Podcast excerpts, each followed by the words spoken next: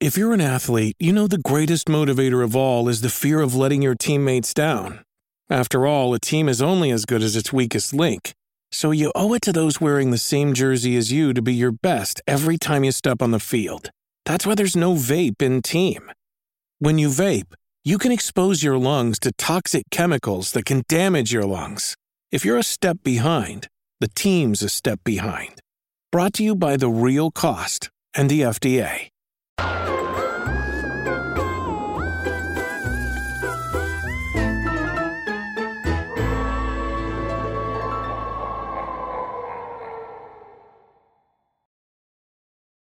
You are watching Kind of Funny Games Daily for Thursday, 14th of October, 2021. It's me, your host, Tamoor, and I'm joined by the Young King, the Future Class, the slightly sick, Blessing Adeoye Jr.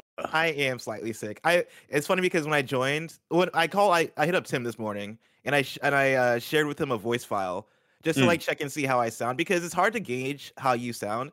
Because for me, when I listen to myself, when I hear my own voice as I'm talking, Mm. I'm like, wow, I sound terrible. There's no way, there's no way like I, I can show up show up to work like this. But I sent it to him. I Mm. was like, hey, uh, let me get like your perspective. Like, do I sound terrible? And he's like, no, you sound fine, fine. But if you want to take off, you can take off. And I was like, no, because I feel good. If I Mm. sound good enough to be on shows, then I'm totally I I want to be on shows because like Mm. I'm healthy. I feel good. Like I'm not like you know I'm not congested or anything. It is legitimately just the the lost voice, which is fucking me up. Blessing, fun fact do you know why you sound weird to yourself when you hear yourself? Is it vibrations? Is it the vibrations? Yes, because when you hear yourself, you hear it through the vibrations of your cranium. And when you hear it externally, that's eliminated. So it doesn't Mm. sound like you. That was a fun fact. Few more fun facts that, as you know, I like to try and bring some extra information to the kind of funny games dailies and Oh, usually it. focusing it on around the day itself. So we're going to do October 14th, which uh, was an important date in 1926 because A.A. Milne, Milne first published Winnie the Pooh.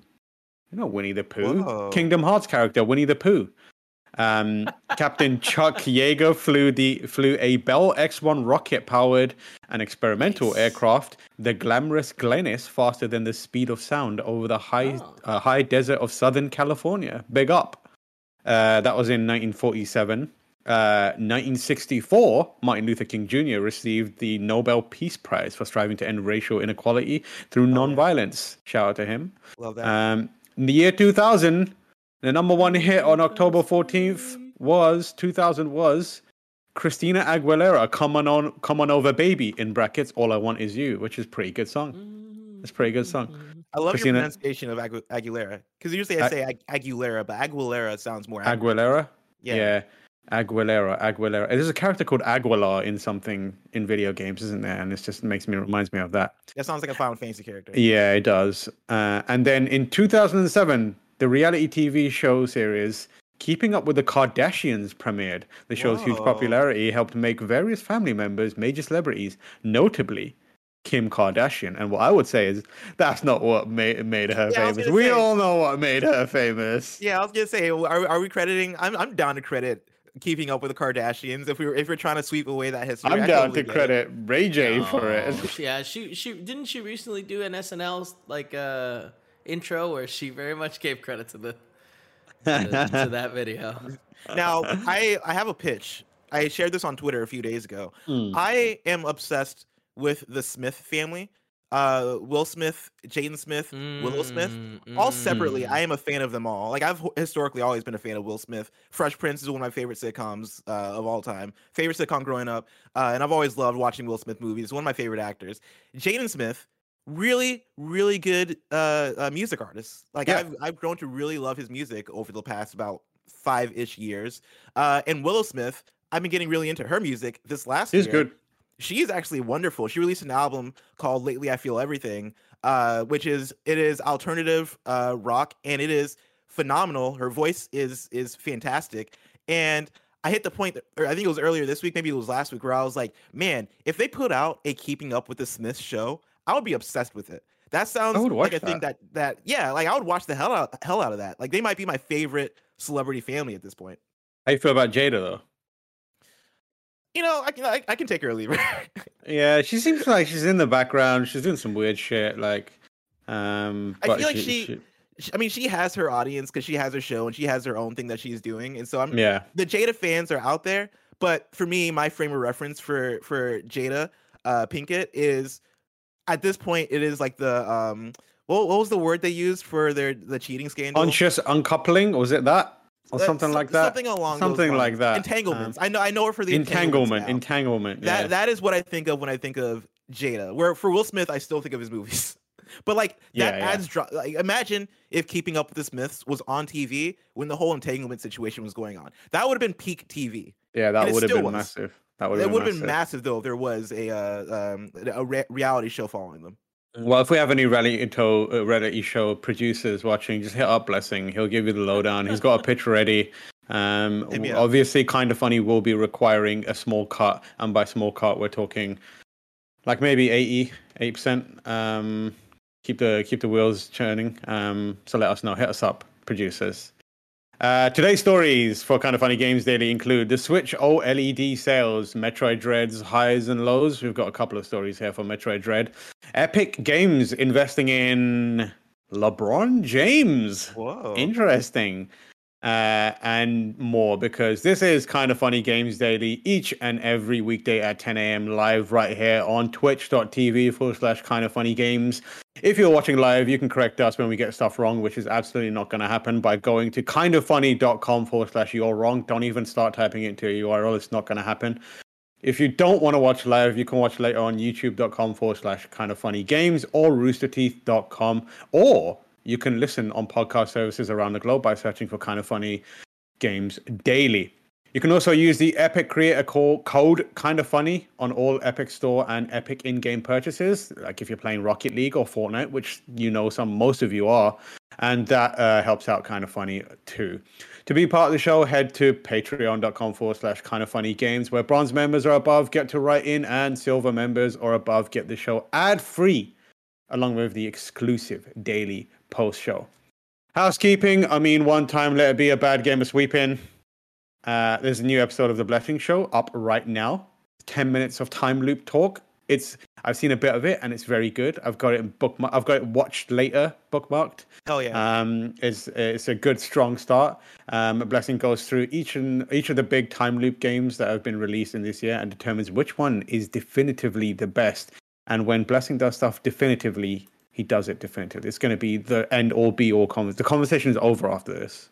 Is what I'm exactly. Everybody go check that one out. Roger worked his ass off on that one. He has some Yeah. bits in there that I think are just phenomenal. Like he sent me over uh, the first draft of it. I was like, dude, how do, how in the world are, are you so creative with how you Mm. go about these things? And the concept for the video, um, I think both of us are very happy about. And so go over there, check it out. There's Deathloop talk, there's 12 minutes talk, there's Returnal talk, all the big games of this year that you care about in relation to time loops. We are having, I'm I'm I'm diving deep into. I'm talking about them. And so go check out, go go check out that video. Mm. Another exciting and great video that you should check out is the first episode of the Arkham Files with Barrett, which premiered, premiered yesterday on youtube.com forward slash kind of funny games. First episode is all about the first game in the series, Arkham Asylum, and Barrett posits that it's still a masterpiece in and a masterclass in design to this day, which I agree with. Um, really strong case put forward in that video, so you should check it out. Episode two premieres on Monday, October 18th, and it is all about how Arkham City truly makes you feel like Batman Arkham City, in my opinion, the best of the bunch. And to celebrate Arkham City's uh, 10th anniversary on the 18th, Barrett and Mike are streaming the entire game all day, starting after Games Daily, right here on twitch.tv forward slash kind of funny games. Uh, is going to be awesome. Thank you to our Patreon producers this week, which are Pranksy and Blackjack. And today we're brought to you by Purple Mattress, Demon Slayer, and Raycon, but we'll tell you more about that later on. For now, let's begin with what is and forever will be the Roper Report. It is time for some bloody news. We have five stories today. Uh, Baker's dozen. I lied. We only have four. have Excellent. We have I five. thought I went, Do we have five? I went back you and double checked. One of them wasn't you check? bolded. Yeah. Okay, my bad, my Oh. bad. I I, I did I did remove a story, then add a story, remove a story, add a story, because I was up at 3 a.m. because I live a jet lag life. So I was like Mm. keeping an eye on things, Yeah. and then from about like eight, seven, I was like working intensely, so I didn't see what might have happened Damn, inside. you So I had to like keep moving things. If you went out on Friday night last week, we would have we would have gotten rid dude. of that. We would have Dude, gotten I rid was- of that. Like my the mind and the soul was willing, but the body was the flesh was squishy and You missed uh, out, unable. Yeah. You missed out, Tam. Tam, my favorite comment from you uh, because it was this is during Friday night where we were doing the the Resident Evil 8 stream, Mm. and we were talking about going out, and one of the things Tam mentioned was, man, Kevin. Uh, well, I forget how how we described it, but it was like Kevin, uh, Paula, and the, a third lady, and and Blessing Yeah. going out to get drinks. Sounds like it's like a Kevin. weird and- night. yeah, it's like Kevin. Kevin was like, "I've got two ladies ready," and I was like, "What?" Yeah, talking and like, about like he described it as being a weird night, but like it was fantastic. I wish you were there because it was a fun, it was Oh, did you did you time. actually go out? That's Yeah, we wild. actually went out. Yeah. Oh, yeah, we had mar- I respect martinis. that. It was great. Holy shit! Where we did you had go? to like we had to we had to go to like three different spots before we landed at. at this the is what. I'm saying. This is what I'm saying. Like I would have been after spot one. I'd have been on the floor, face full but of spot concrete. two and two and three were really close together. They were really Oh, so yeah. it was one of Those those are quick things where it wasn't too much. It wasn't too much. All right. Uh, the first story comes to us by way of Bloomberg's uh, Takashi Mochizuki, and it is the new Nintendo Switch Japan debut bodes ill for sales. I'm gonna say, story is very like interesting. I don't know if it bodes ill, maybe slightly jazzing up the headline there, but you know, I respect it. Mm. Uh, Nintendo's pricier new Switch console made a weak debut at home in Japan despite pre orders selling out in a matter of minutes everywhere in the nation. A surprising result, likely due to low level supply stemming uh, from component shortages. The hybrid handheld's OLED edition, released globally on Friday for 350, sold 138,409 units in the domestic market over its launch weekend. Sales tracker Famitsu said uh, on Thursday. That compares with the original Switch's inaugural weekend sales of 330,637 units in 2017 and the Switch Lite's 177,936 units in 2019. That was a lot of numbers, but basically the long and short of it is the OLED Switch hasn't sold as much in its first week on sale in Japan as it as the original Switch did or the Switch Lite did. Um, and that partly uh, is posited by analysts and um, Bloomberg is because of the um, uh, the shortages of components and availability of that. Um, going back to Bloomberg, the instant popularity of the new Switch is causing a pair of inventory problems for the Kyoto-based company. On the one hand, the company is finding it tough to produce enough Switch OLED units to satisfy demand, with Japanese retailers implementing lottery draws to determine who gets to buy one. That includes Nintendo's own flagship store in the trendy Shibuya district of Tokyo. If you go to Nintendo, you cannot buy a Switch. Instead, you get basically a, a, a chance at buying a Switch. And the thin availability of the new device is set to extend at least until early next year, according to an official at a major Japanese retailer who asked not to be named because they're not authorized to speak publicly.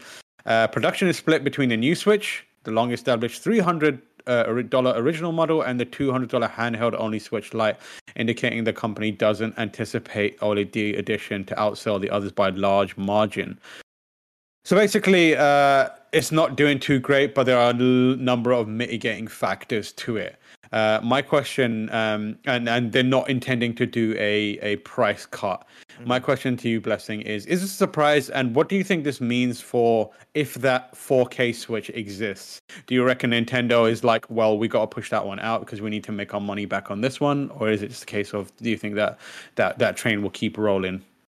this is very fascinating because this is this is the opposite of the news story that we talked about uh, yesterday with the Switch uh, OLED. Because the story yesterday was about uh, the UK launch being significantly bigger than the Switch Lite launch uh, in the UK, and so like to get these numbers in Japan, I think you know this all very much points to supply and where we're at in Mm. terms of chips and shortages and all that. Regarding the the the 4K Switch, I think Nintendo, the way that Nintendo operates uh, with this stuff, uh, very much is you know they kind of go with the flow and they go with the numbers. And as long as they're seeing sustained sales, you know they're pretty good at riding that wave. You know, I I, I look at something like uh like Mario Kart, right? And how we haven't seen a new Mario Kart in ages. Yeah. And how for me, I don't expect to see a new Mario Kart announced anytime soon because Mario Kart 8 Deluxe continues to sell like hotcakes. Like people still show up and buy that game.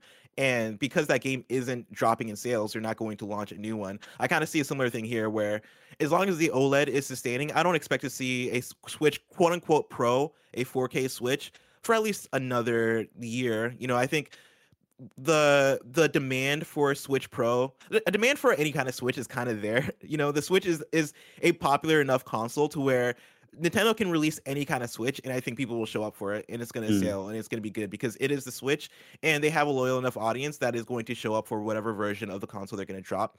A 4K Switch, I think, I I think the demand is there mainly because people people want a switch that can that can look nicer on the TV. People want a switch that can be, you know, not necessarily comparable to the PS5 and Xbox Series X, but something that you can plug into your TV and look at and go, "Oh, this is this is hot. Like this looks crisp. This this looks nice." I think people want that resolution. Um, but with with where shortage shortages are at, I don't expect to see that until at the very least a year from now. Yeah, I, I it will be interesting to see what happens to to the sales of these consoles as the um, the kind of component shortages starts to ease off. We don't know how that is, but I imagine that once that you know eases off a bit and they're a little more available, the the OLED models uh, kind of uh, uh, adoption rate is going to skyrocket. Um, yeah. But for now, it seems like the other two consoles, the other two iterations, are kind of what are keep things chugging along. But together, like you said, like they will maintain until they need to, which is I guess uh, it could be a lot worse for Nintendo. Um, but it also does speak to the idea that many people may feel that it's not a significant enough upgrade for them to really even jump on board and, and get involved with. So yeah. we'll see how that plays out. And I and I think the place where the OLED Switch comes in puts it in an interesting place because you know the this Bloomberg article presents the you know original Switch sales in 2017, which of course the OLED or nor the Switch Lite are going to reach the height of those because it's a new console. There's new hype. There's new. There's there's a Zelda, Mario, Splatoon, all these things that are feeding into that, which is going to going to lead to that console selling way more. But then the Switch Lite being the cheaper unit, which I think there's a lot more explicit reason for an audience to want to double dip on something like a Switch Lite than the OLED. The fact that the OLED is still doing as good as it is doing, um, with it being, I, I feel like less of a must buy than the other two Switch models so far, I think puts it in a very good place because, you know, for me, I was even looking forward to buying the OLED Switch. But as soon as it came out and as soon as, you know, me and Kevin went, uh, uh, hung out on, on Friday and I picked up his Switch OLED, I was like, shoot, maybe I do need to get one of these because this mm. thing looks nice.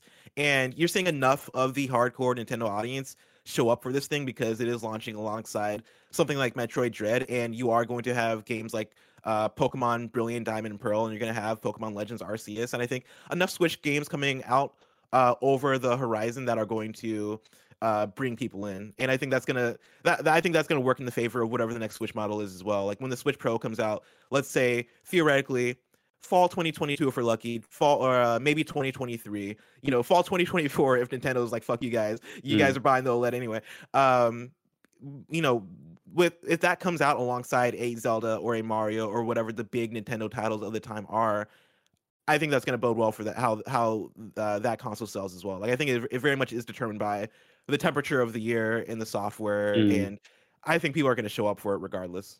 Yeah, I agree. I mean, one of the games that people want to show up for to the Switch uh, that is available now is Metroid Dread, and mm if our next story is any indication, Dread is doing extremely well. The story comes from VGC, uh, the homie Andy Robinson, who has written up Dread has already outsold nearly every Metroid game in Japan, which is some you absolutely love to see it news.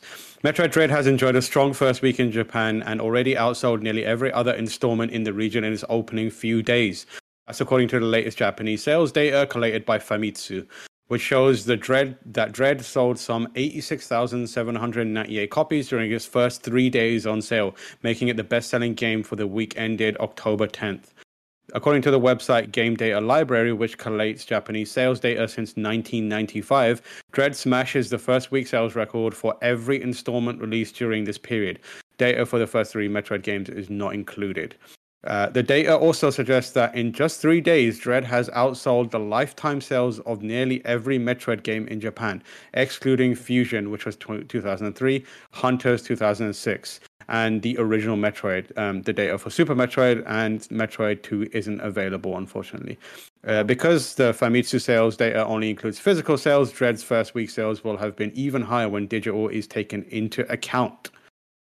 Which is really cool considering Nintendo basically like shoved this franchise into a closet for a real long time and people were desperate for it. And the big you know discussion was always like people love Metroid and fans always wanted it and were willing to support it but it seemed like Nintendo wasn't confident in that. Um, and now that it's out there it looks like people are showing up for it. Um, how do you feel about that? And what do you think it means for the future of the franchise for the future of the franchise, I think it uh, it means really good things. You know, we already know that Metroid Prime Four is coming someday. You know, there have been reports about Metroid Prime trilogy, and I think the the you know back to back effect that the release of Metroid Dread, a Prime trilogy, and a Prime Four is going to have for the franchise is going to be absolutely huge.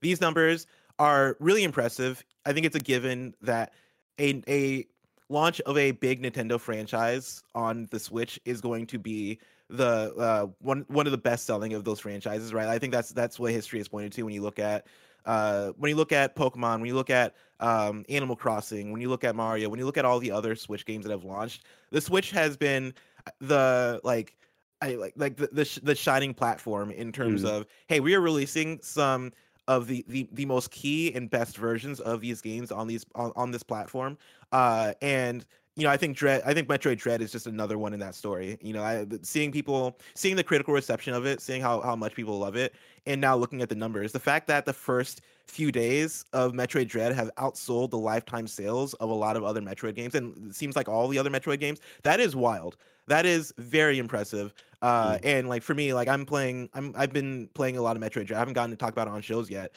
but historically, I'm not really a Metroid person. You know, I've tried out the original. I've tried out Super. I've tried out uh, the the first Prime game, and Metroid just hasn't ne- necessarily ever been the franchise that I personally gravitate to.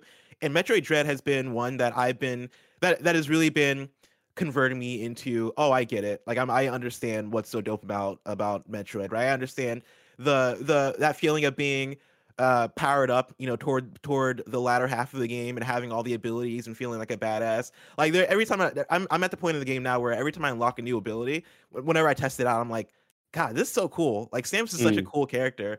Uh, and like of course the story stuff, having not played um like all of the the metroid stories up to this point the story stuff goes way over my head and i'm just like you know what? Whatever this seems cool but i'm here for the exploration all that stuff. You know it it it, it, blows me away and it even more so blows me away to see how much they still stick to the traditional metroid formula uh and are still able to uh, have, an, have have a new audience come in and have uh, uh, sales in this way because one of the things I've been I've been noticing and talking about uh, on Twitter and other places is like, man, this game I'm I'm so lost half the time while playing this game, which I know is that is Metroid, right? Like that is Metroidvania. Mm, you're supposed to be lost, you're supposed to explore, you're supposed to do all these things.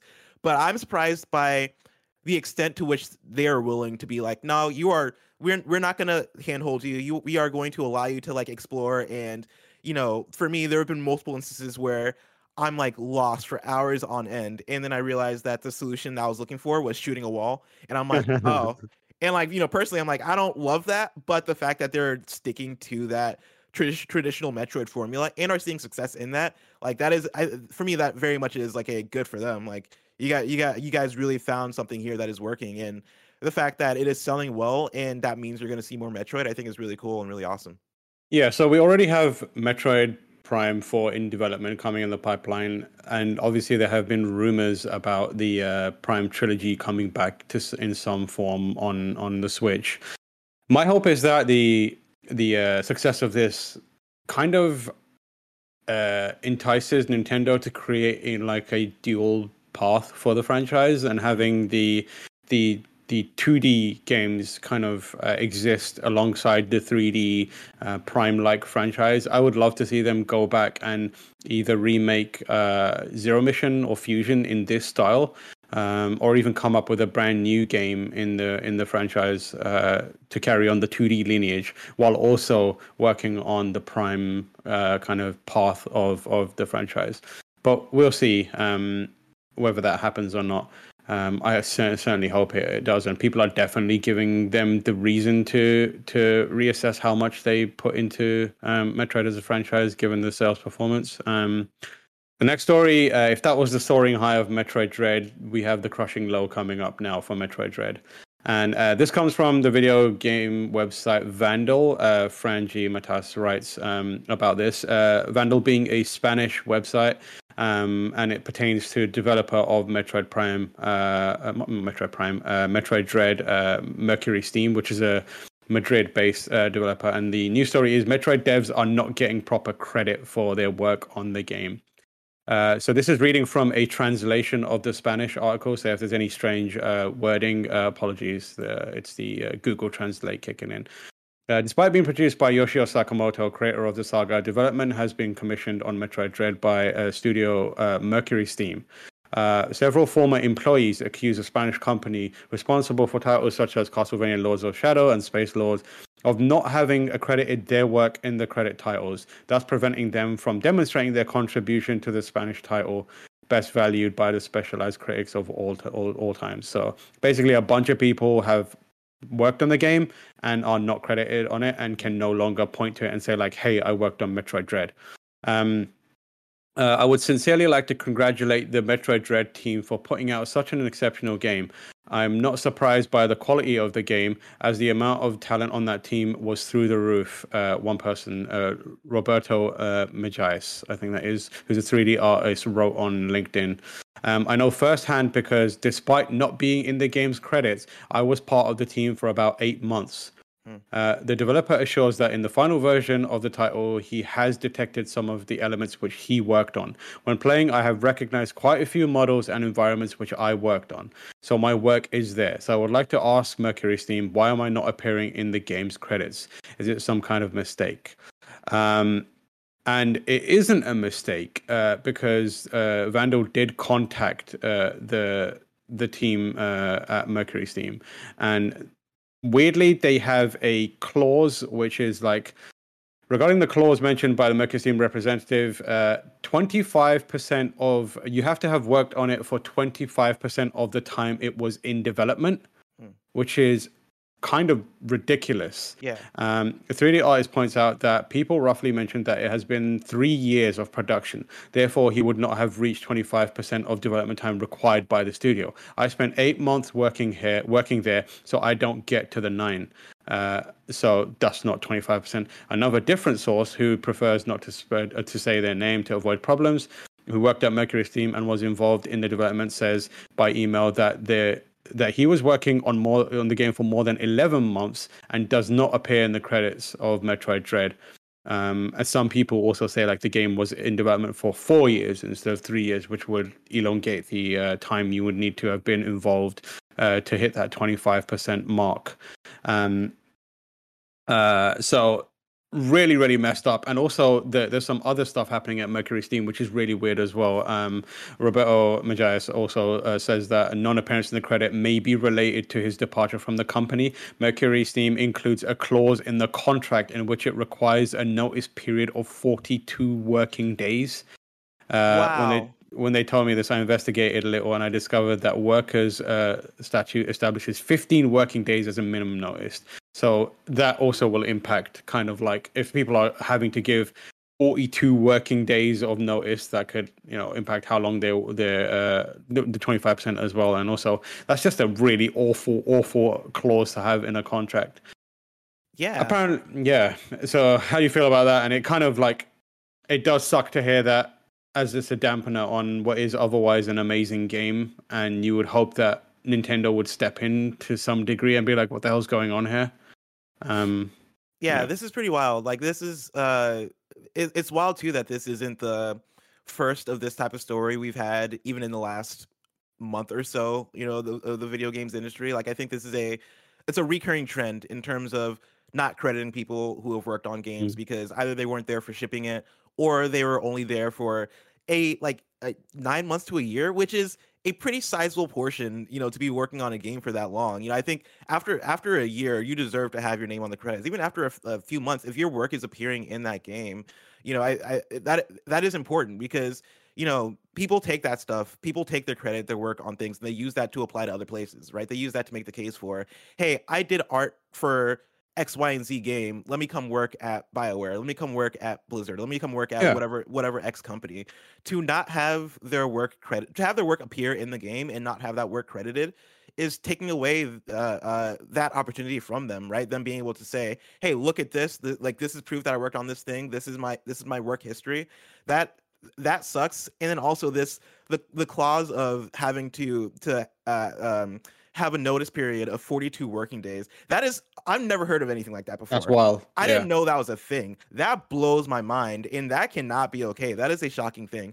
Yeah. Um, and yeah, like I, if I, I mean, I this the, the solution here, I, I would think is, you know, we always talk about unionization and how important that is for the video games industry. So I would say, yeah, like that is a first step. But then also, yeah, I wouldn't be surprised if a Nintendo or somebody would step in and be like, hey, this isn't okay. Like if you continue to do this, we can't continue to work with with you in this way because that is that is crazy to me.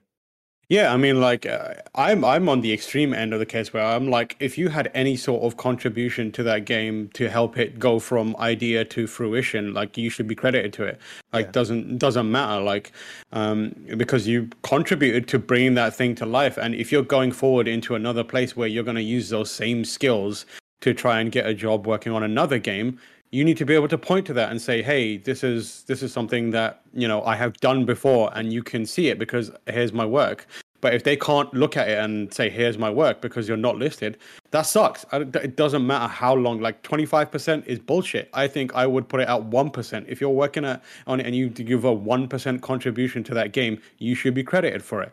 That is exactly what needs to happen. It's, it's uh, like it is unacceptable that they think that you need to hit a threshold because you that you know in that let's say that 1% was coming up with some key design idea that changes the entire game. Let's say that 1% let's say you work for 10% but you came up for the with the idea for the EMMIs. Like Yeah. and you're not credited? That sucks. That's awful. Let's say that you you work uh 23% and your design is samus's new suit that is awful. Like that Oh, is- i mean obviously like this is an extreme end of it but like um you know and multiple people contribute to it but like if you're being removed from being able to claim and point to your work because you're not hitting an arbitrary number set by a company that's ridiculous. It's unacceptable. And obviously it's going to have an ongoing impact on the um, kind of perception around that studio now and that game. And it's going to have a knock-on effect on Nintendo, who are now going to be having to run kind of defense on the on this game because of uh, choices taken by this this company. Like, if I was at that studio, I would be doing everything in my power not to screw up the bag. When you know, if you if someone Oh, hands yeah. you Metroid, and the moment I'm handed Metroid, I'm like, we need to make sure there's nothing going on in the studio that at any point in time someone can say this sucked because mm. we are about to take one of the biggest franchises in the world and we're about to make a new game we can do it good and this is going to be massive for us so like we don't want that you know well being polluted by some poison that someone drops in and this is this is exactly what's happening like Yeah, especially coming off of the last news story, we were talking about how good that Metroid game is doing.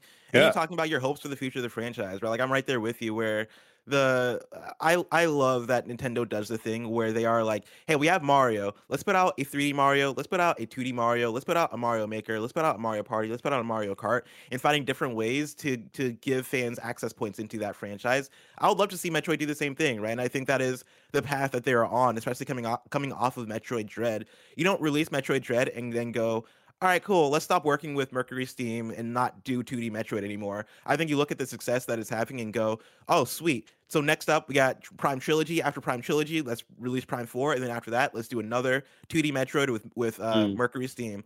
And I think you make the great point of don't fumble that bag. You know, don't don't don't fuck up that opportunity right now. You are in the you are in the place right now where you kind of are the golden child. Child, you are Mm. in your moment. Like you are releasing one of the big bigger titles this year, and to come off of that with controversy and come off of that with something as as um, dumb and simple as not crediting your your uh, workers, uh, the people that, that helped make your game, you know that is a that is a a, a sucky way to to let that go, right? Like that is that I, like that is a, a very arbitrary and and and non-problematic thing that you should have happen, right? Like you shouldn't you shouldn't have to worry Hmm. about this. You should just credit your workers and move and, and move on because I'm with you that it, it sucks to be uh, it sucks to be somebody who even if it is the ripple effect of hey i was in collaborative meetings for let's say audio design for the game and i worked in the audio on the audio team for six months and you know like i i'm i might not have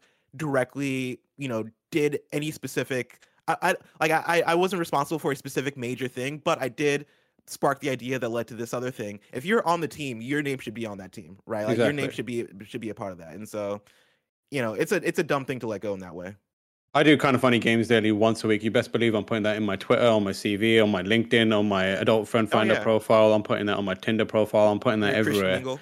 Yeah, Christian Mingle, uh, Muslim Friend Mingle, finder uh, God Hotel. Uh, if you find me on Ashley Madison, it's going to be on there. Believe me. Is Um, Madison still a thing? Didn't they get shut I down? have I have no idea. I have no Mhm. idea. I'm pretty sure that was like a big hack. Yeah, I think they kept Uh, on though, right? Did they? Yeah, oh wow, that's that's wild. wild. It was a huge hack. Could you imagine going back on Ashley Madison after that? Being like, hey man, I mean, they hey, fucked man, up, the, they fucked the up big that one time, there, but I'm going. point. If I'm gonna cheat, I'm gonna I'm gonna go out. That's wild. Our next story comes from uh, the best video game website on the internet, GameSpot.com, and is written by uh, Eddie Makuch. Who uh, the story being Epic Games invests in LeBron James's company and will bring unique content to the metaverse. Uh, a lot of words that confuse me. Um, LeBron James' entertainment company, company SpringHill has raised more money to help fuel its ambitions, and one of the investors is Fortnite studio Epic Games. With a new round of funding, SpringHill is valued at $725 million, according to the Hollywood Reporter. Uh, James founded the company with his uh, longtime business partner, uh, Maverick Carter, which is just a top 10 name. Oh, yeah. Maverick Carter? Holy crap. Turn in your badge and gun, Maverick. That's such Um, a great name. Reminds me yeah. of like the like Carter Three too. You know, it has like that good like Yeah. Jay Z, Lil Wayne. Uh, aspect to Yeah. Uh, Redbird Capital led the investment round with Nike or Nike, if you're an American. Uh, the Fenway Sports Group and Epic Games also buying in at unspecified dollar amounts. In the case of Epic, the money will help bring unique content to the metaverse, SpringHill said. A LeBron James skin for Fortnite was released earlier this year, so James and Epic have a history of working together that they are now seemingly keen to expand upon.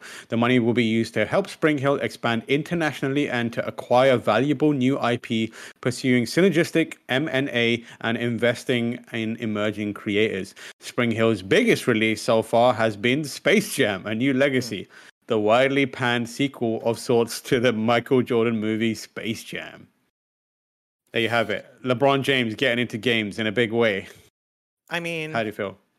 this is shit that goes over my head and kind of makes me roll my roll my eyes a little bit, especially whenever I hear Epic Games talk about the metaverse and all Mm. these things.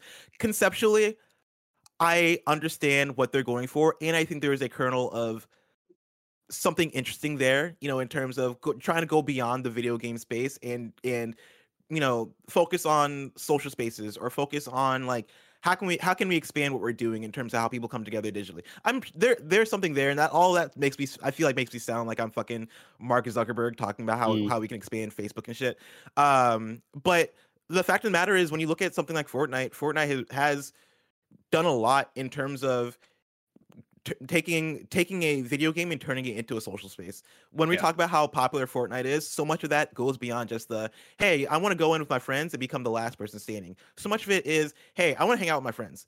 Um, especially when you look at the last two years of the pandemic and people being disconnected and all these things, right? Something like Fortnite um, and video and battle royale games in general have been so key to creating spaces where people can come together and just hang out and do objectives and do do whatever the fuck. Half the time when I'm playing Fortnite with friends, you know, even though I don't care too much about the dailies or the objectives or whatever, my friends usually are like, "No, let, I want to go after this daily. I want to go after this weekly. I want to go after this objective." And I'm like, "Cool, or whatever. Or let's go talk to this NPC. Let's do X, Y, and Z thing." And so for Epic to be exploring that even more so and trying to get in deals with people like LeBron James to help expand that aspect of Fortnite and their IP, good on you, I guess. You know, people love Mm. LeBron James. LeBron James is popular. You know, like Space Jam: A New Legacy was a thing, and I like that movie. And so, like, you know, if you if you guys are gonna do a Space Jam: New Legacy tie-in in in an Epic Games thing, I'm down. I'll try it out. I'll check it out. Why not?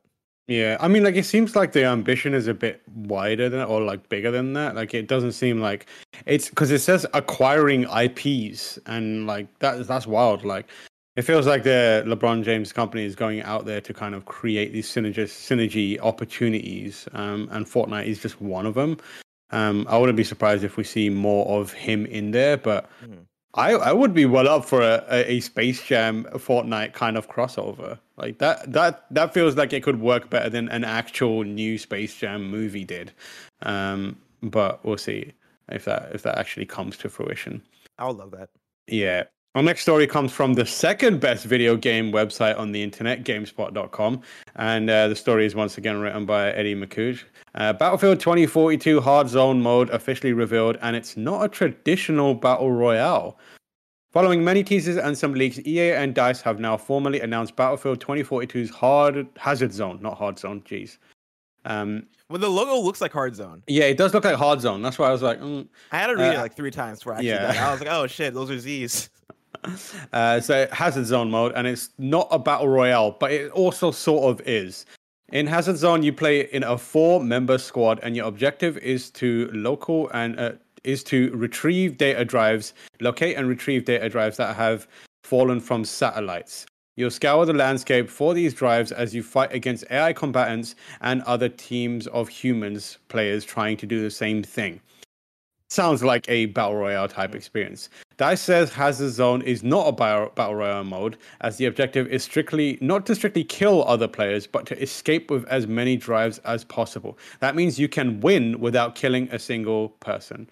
There are two time limited extraction opportunities during the match, and the extraction points are located on different parts of the map. You and your team can opt to leave the, during the first extraction, which happens midway through the match, or wait until the end of the final extraction. It's riskier to wait, but you'll also have more time to collect drives, so the rewards will be greater. In any event, only two squads will make it out alive or none.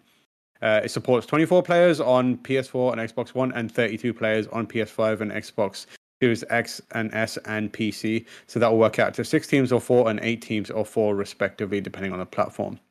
Uh, no matter what, only one player on a team needs to survive. And it has a meta element too, where drives have values assigned to them, and collecting the drives gives you access to Hazard Zone specific currency called Dark Market credits.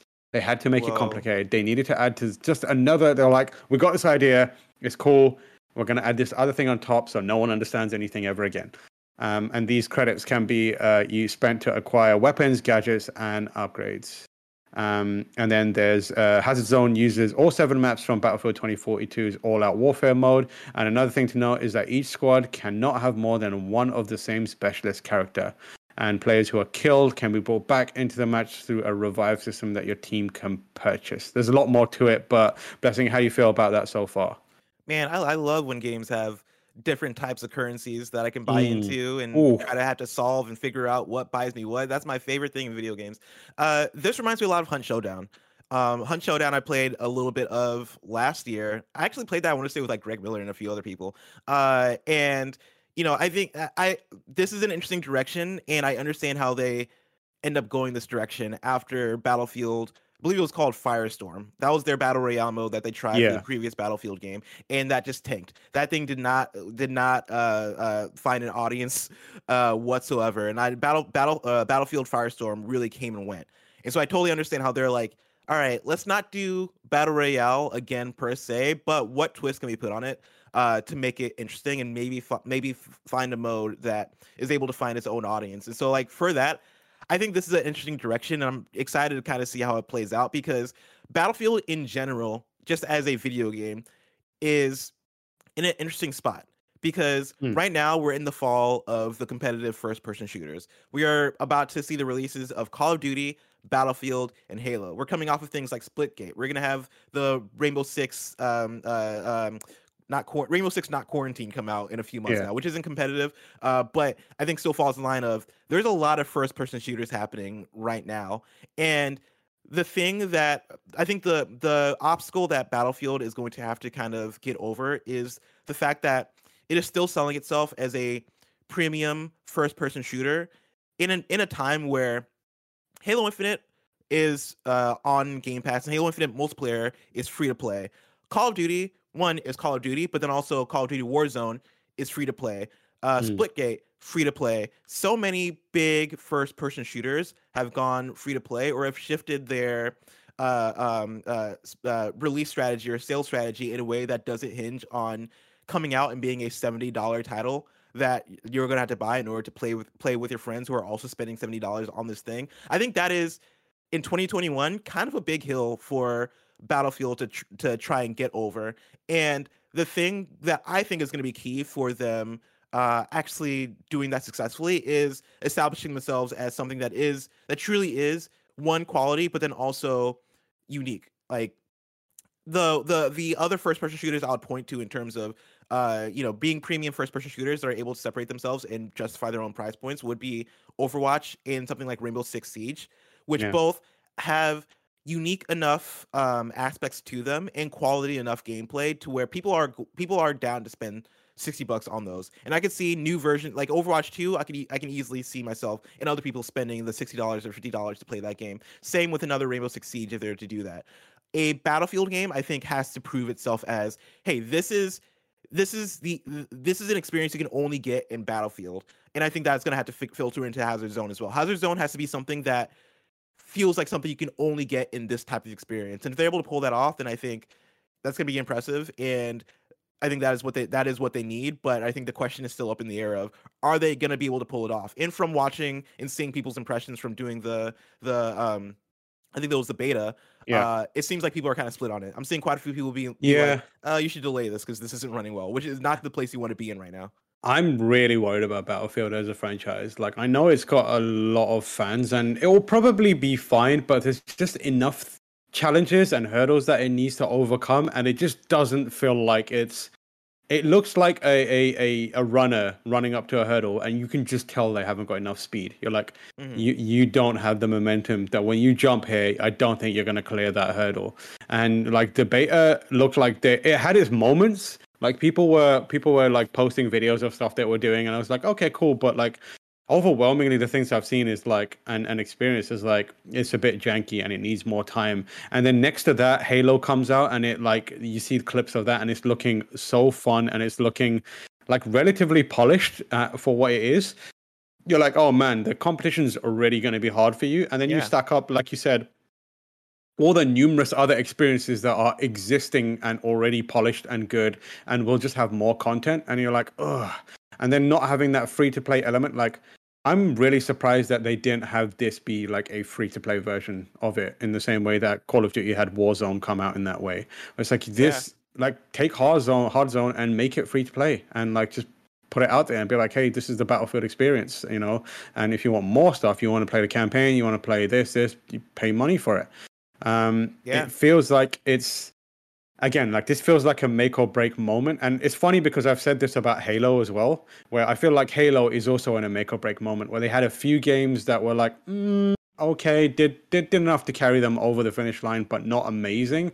And if they if halo wants to recapture the glory days this has to be big for them. And the multiplayer and they've had some missteps with you know co-op not being there at campaign and some other bits and pieces not being perfect um, and delayed. But what they've shown so far has kind of won a lot of people over. Like a lot of people are paying attention to halo now and it feels good and they they're like excited for it Battlefield seems to be like on the other end of the spectrum, despite being in the same position, where it needs to. This is a make or break moment for it in my mind, and it's biffing it in a lot of ways, and that is worrying for me because I would love to see Battlefield continue to be a juggernaut, in, if only because it challenges Call of Duty, mm-hmm. but it feels like the others are running away with it, and and like this franchise is falling behind, which is sad to say. Yeah, exactly, and I, you know yeah, I think you put it well. Where Halo is in a is in a make make or break place as well. But as far as I can see from the tests and from people having fun on Twitter and from the impressions that Tim, Andy, and, and uh, Mike have been giving, it seems like they're making it. I see, and, and, you know, campaign is yet to be seen, but in terms of multiplayer, it seems like they're making it. And Call of Duty mm-hmm. again is Call of Duty, and so if my Battlefield right now, if you're to put if you're to put these games in front of me, right, and and went, hey, here's Call of Duty, Battlefield, Halo, and like what other, what whatever other first person shooter is out right now, I'm looking at that, and right now I'm not immediately going to Battlefield, and for you to be full price right now, with that being the case, that is that is a, a, t- a tough place to be in because yeah it is Mm. it is kind of make or make, and make or break for that and i'm surprised that i'm surprised that it isn't what you're saying i'm surprised that hazard zone isn't free to play i'm surprised there isn't some kind of free hook to get people in uh into that Yeah. game but hey like we'll we'll we'll, wait and see uh, uh uh how battlefield uh I was, I was gonna say battlefield 5 how battlefield 2042 Mm. performs when it comes out Yeah. Well, we'll see how it goes. One thing that you do get for free is this show. But remember, you can go to patreon.com forward slash kind of funny games where you can get the show ad free if you cough up some cash on Patreon. And speaking of ads, let us tell you about today's sponsors. This episode is brought to you by Purple Mattress. Picture this you're in bed ready for a good night's sleep. It's hot, you're sweaty, your neighbors are causing a ruckus. So are the cicadas who emerge from the ground after 17 years of getting ready to mate, scream, and die.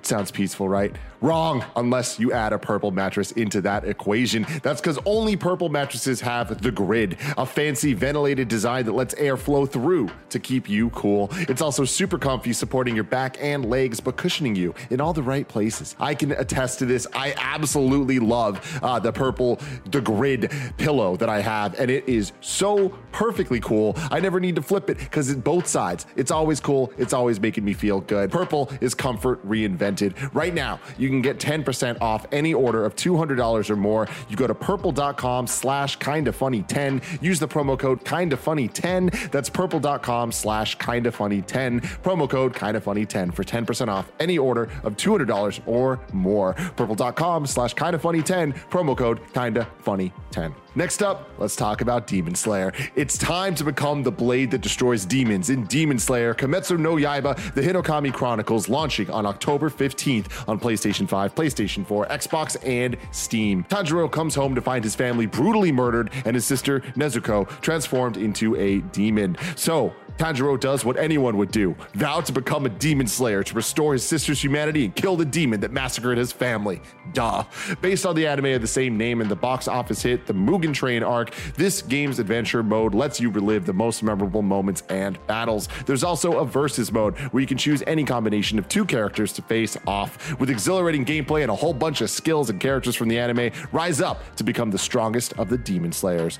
Pre order Demon Slayer Kimetsu no Yaiba, the Hinokami Chronicles to unlock two bonus characters and get early access to the game. To pre order, go to the link in the description.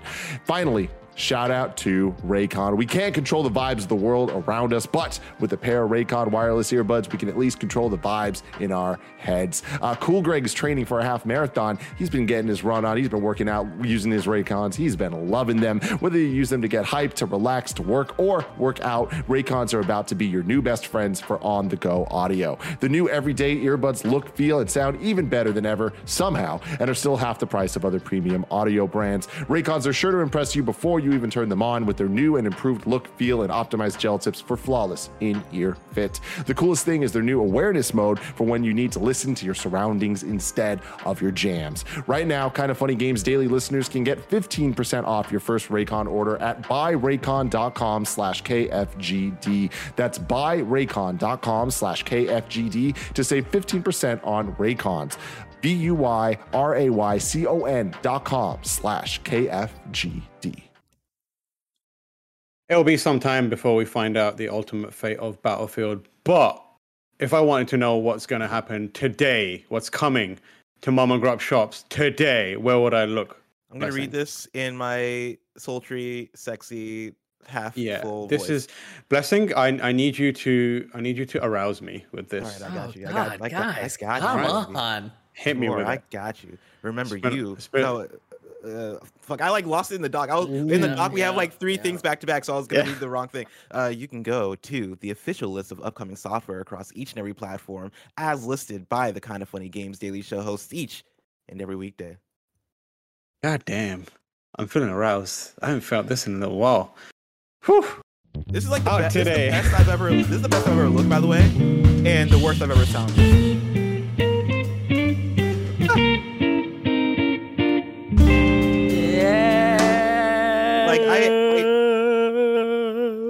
Not gonna lie, I kind of over overcompensated for this episode. I made sure that my hair was done. I got my so- my Shadow the Hedgehog chain, and I'm mm. rocking the Halloween Yeah. Cthulhu sweater. Yeah, the Cthulhu sweater. I wanted to bring it up, but like I didn't get a chance to before the show started. Look good. Should we, sh- I like should we carry it on by like just doing out today in ASMR vibes? I mean, Should we we do that? can. We can keep doing. I mean, do you want me to read out? To, I can read out today. I can try. I can try a bit. Let me. How about I do up until here? Okay. Switch. I got And then how about you you, guys take- switch off? Switch take- off every and other yeah. word. I'm down to switch off. Switch off every. other Okay. one. Okay. Let's. do- Okay. I'll, Yeah. I'll start with the first one. Out today we have Doctor Who: The Edge of Reality for PlayStation 4, Xbox One, Switch, and PC. You also have Chasing Static for PC. The Riftbreaker for PlayStation 5, PS4, Xbox Series X and S, Xbox One, and PC. Aeon Must Die for Switch. Subnautica and Subnautica Below Zero for Switch. Waifu Discovered 2 Medieval Fantasy for Switch. X-Tones, baby, for Switch. A Little Golf Journey for Switch. Oh, how about The Sundew for Switch? This, This is a long list. This is This is a long list. Yeah, we should just, long let's, just, let's, just, let's just go. Let's just go Flight normal of the now. An- Flight- or you can read the rest. You can read the Nah, rest. I can read the rest. I can read the rest. I can read the rest. Flight of the Animals, Switch. Bonito Days, Switch. Red Ronin, Switch. Uh, Zoomania, Magic Castle, Cas- Magic Casual Puzzle. Sounds like a mobile ass mobile game for Switch. Nira for Switch. The Jackbox Party Pack 8 for Switch. Ruin Raiders for Switch. Mon Amour, Mon Amour for Switch. Aliens Drive Me Crazy for Switch. Inspector Waffles for Switch. Sounds delicious. Henchman Story for Switch. Evil Tonight for Switch. Tears of Avia for Switch. Get Together, a co-op adventure for PC. The Alien Cube for PC and Stolen Realm for PC. And also Growing Up for PC and Mac. Um, I didn't spot any new dates or release dates or anything like that, unless you know anything that I don't. Blessing. No, I checked my email. There's no need. Yeah, nothing's going on. Deals of the day. Big one here. Brace yourselves. Cars 3 Driven to Win on Xbox One is 9.99 on Amazon. Ka-chow. Um, Tetris Effect Connected is uh, $19.49 on Oculus Quest. That's an interesting one. I might check that out. Uh, Xbox Live and Xbox Live Gold and uh, Xbox Game Pass Ultimate uh, subscribers can try Halo, the Master Chief Collection, Borderlands 3, and Dirt 5 this weekend. Uh, and each game is available at a discount if you want to buy it. Now, when you when I saw this in the doc, the Cars 3 Mhm. thing, and I saw Yeah. Kachow is written there, and in my head, I thought Kachow was the code that you would enter to Enter get the Ka-chow to get yourself some. And I No. was very excited about that prospect. And then also, speaking of Borderland, I so last week I watched um, Squid Game, which is a very good show. It is, Mhm. it is a fantastic show. I was actually very surprised because I I knew people were talking about it. I knew people were memeing it, but I didn't realize that it was actually good. I thought people were just making fun of it. Watching it, I was like, oh, this is a phenomenal show. Good for Squid Game. But uh, there's for also another show on Netflix called Alice in Borderland Borderlands, yeah. That I keep seeing pop up on my homepage, and I'm like, should I watch this? Have you seen So it? Sebastian? I I have not seen it, but my roommate Chastity, who uh, it has seen it, um, has said that she prefers. She she thinks uh, Borderlands is better, so I'm excited, and I trust better than her. Squid Game. It's better than she enjoyed Oh, it man. more. Um, no, she didn't say it was better. She said she enjoyed that more. Okay. Um, so that's definitely one to check out. Uh, the, the Alice in Borderlands is high on my list just because I trust Chastity. She, you know, used to handle all of our entertainment stuff. Um, so she knows a good thing or two. Uh, so I'm gonna check that one out as well. Um, yeah.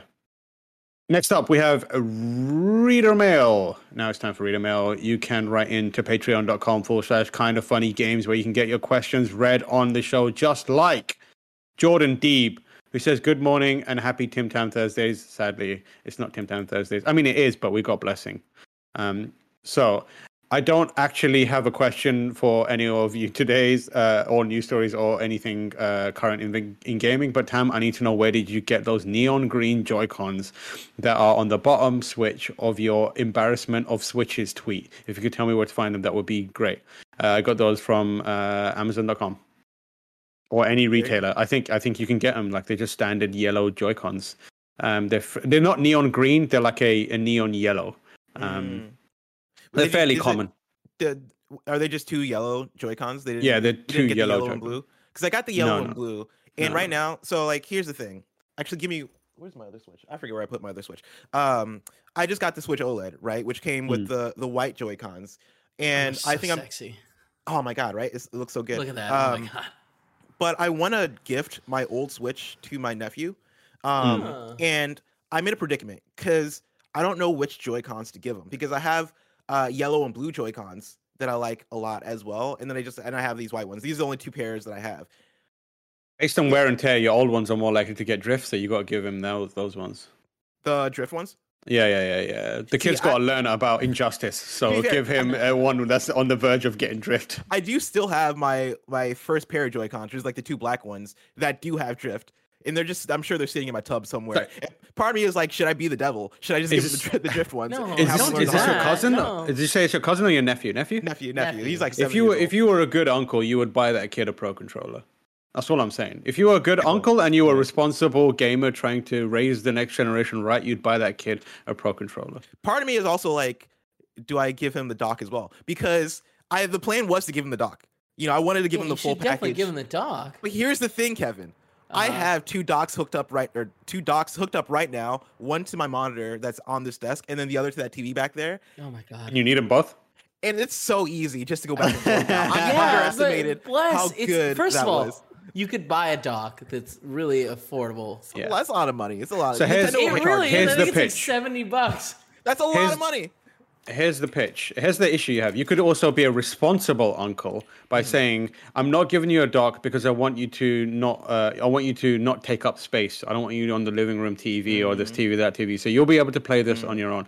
The downside is if you hand him that Switch without a dock and then give him a Pro controller, he's gonna be like, "What's what level of Yeah, what the is madness is this?" Yeah, jokes aside, I'm giving I'm giving him all the things, but Yeah, you know, I just I did have the thought did cross my mind of like, fuck, I really like having two dogs, and so I might just end up buying myself another dog. They have the cool Uh, ones too, the little ones. The, you know the like you can like put in sideways. It doesn't matter. You look it up. It's cool. There's cool options. Yeah, uh, the yellow the yellow Joy Cons are. I think I just remembered they might be related to the Splatoon release, so they might be the, the Splatoon docks, uh, uh, Joy Cons. Sorry. Um, what are you Oh, laughing at over there? Akron in chat says, uh, "Blesses the guy who gives to charity but asks for for change." It's really funny. and then final question comes from a nanobiologist who says, "Hi y'all, Xbox is doing surprisingly well this generation already. It's already passed 100k units in less than uh, sold in less than a quarter of the time it took the uh, one. But specifically, the Series S is doing the best out of the two. Why do you think that is? Is it a cheaper model? Do they just not care about? Uh, do people just not care about the 4K 60 FPS like the West normally is obsessed about? Why do you think that is? I think it's just cheaper and it's cute and it's easily available. Yeah, I think it's availability. I think that's the big thing right now. The the things that are going to sell are the things that they're able to manufacture, and so I don't think I, I look at sales numbers and I think those have no bearing on the actual demand because demand is just demand is peak. Like people are buying what they can get their hands on, and so if the, if the if Series S is selling more, that's just because there's more Series S's out there.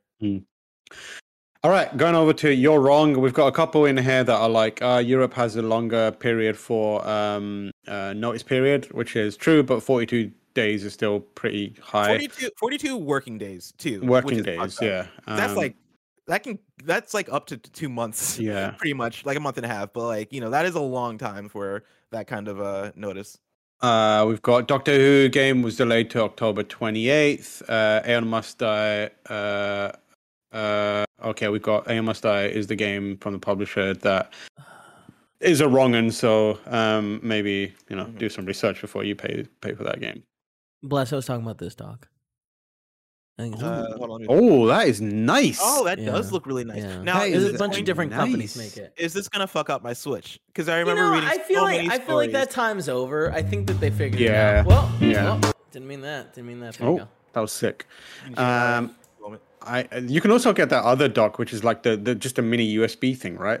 Like it was kickstarted or something. Yeah, is that like little really, tiny really good. Tim, yeah, the little Tim tiny one. loves it.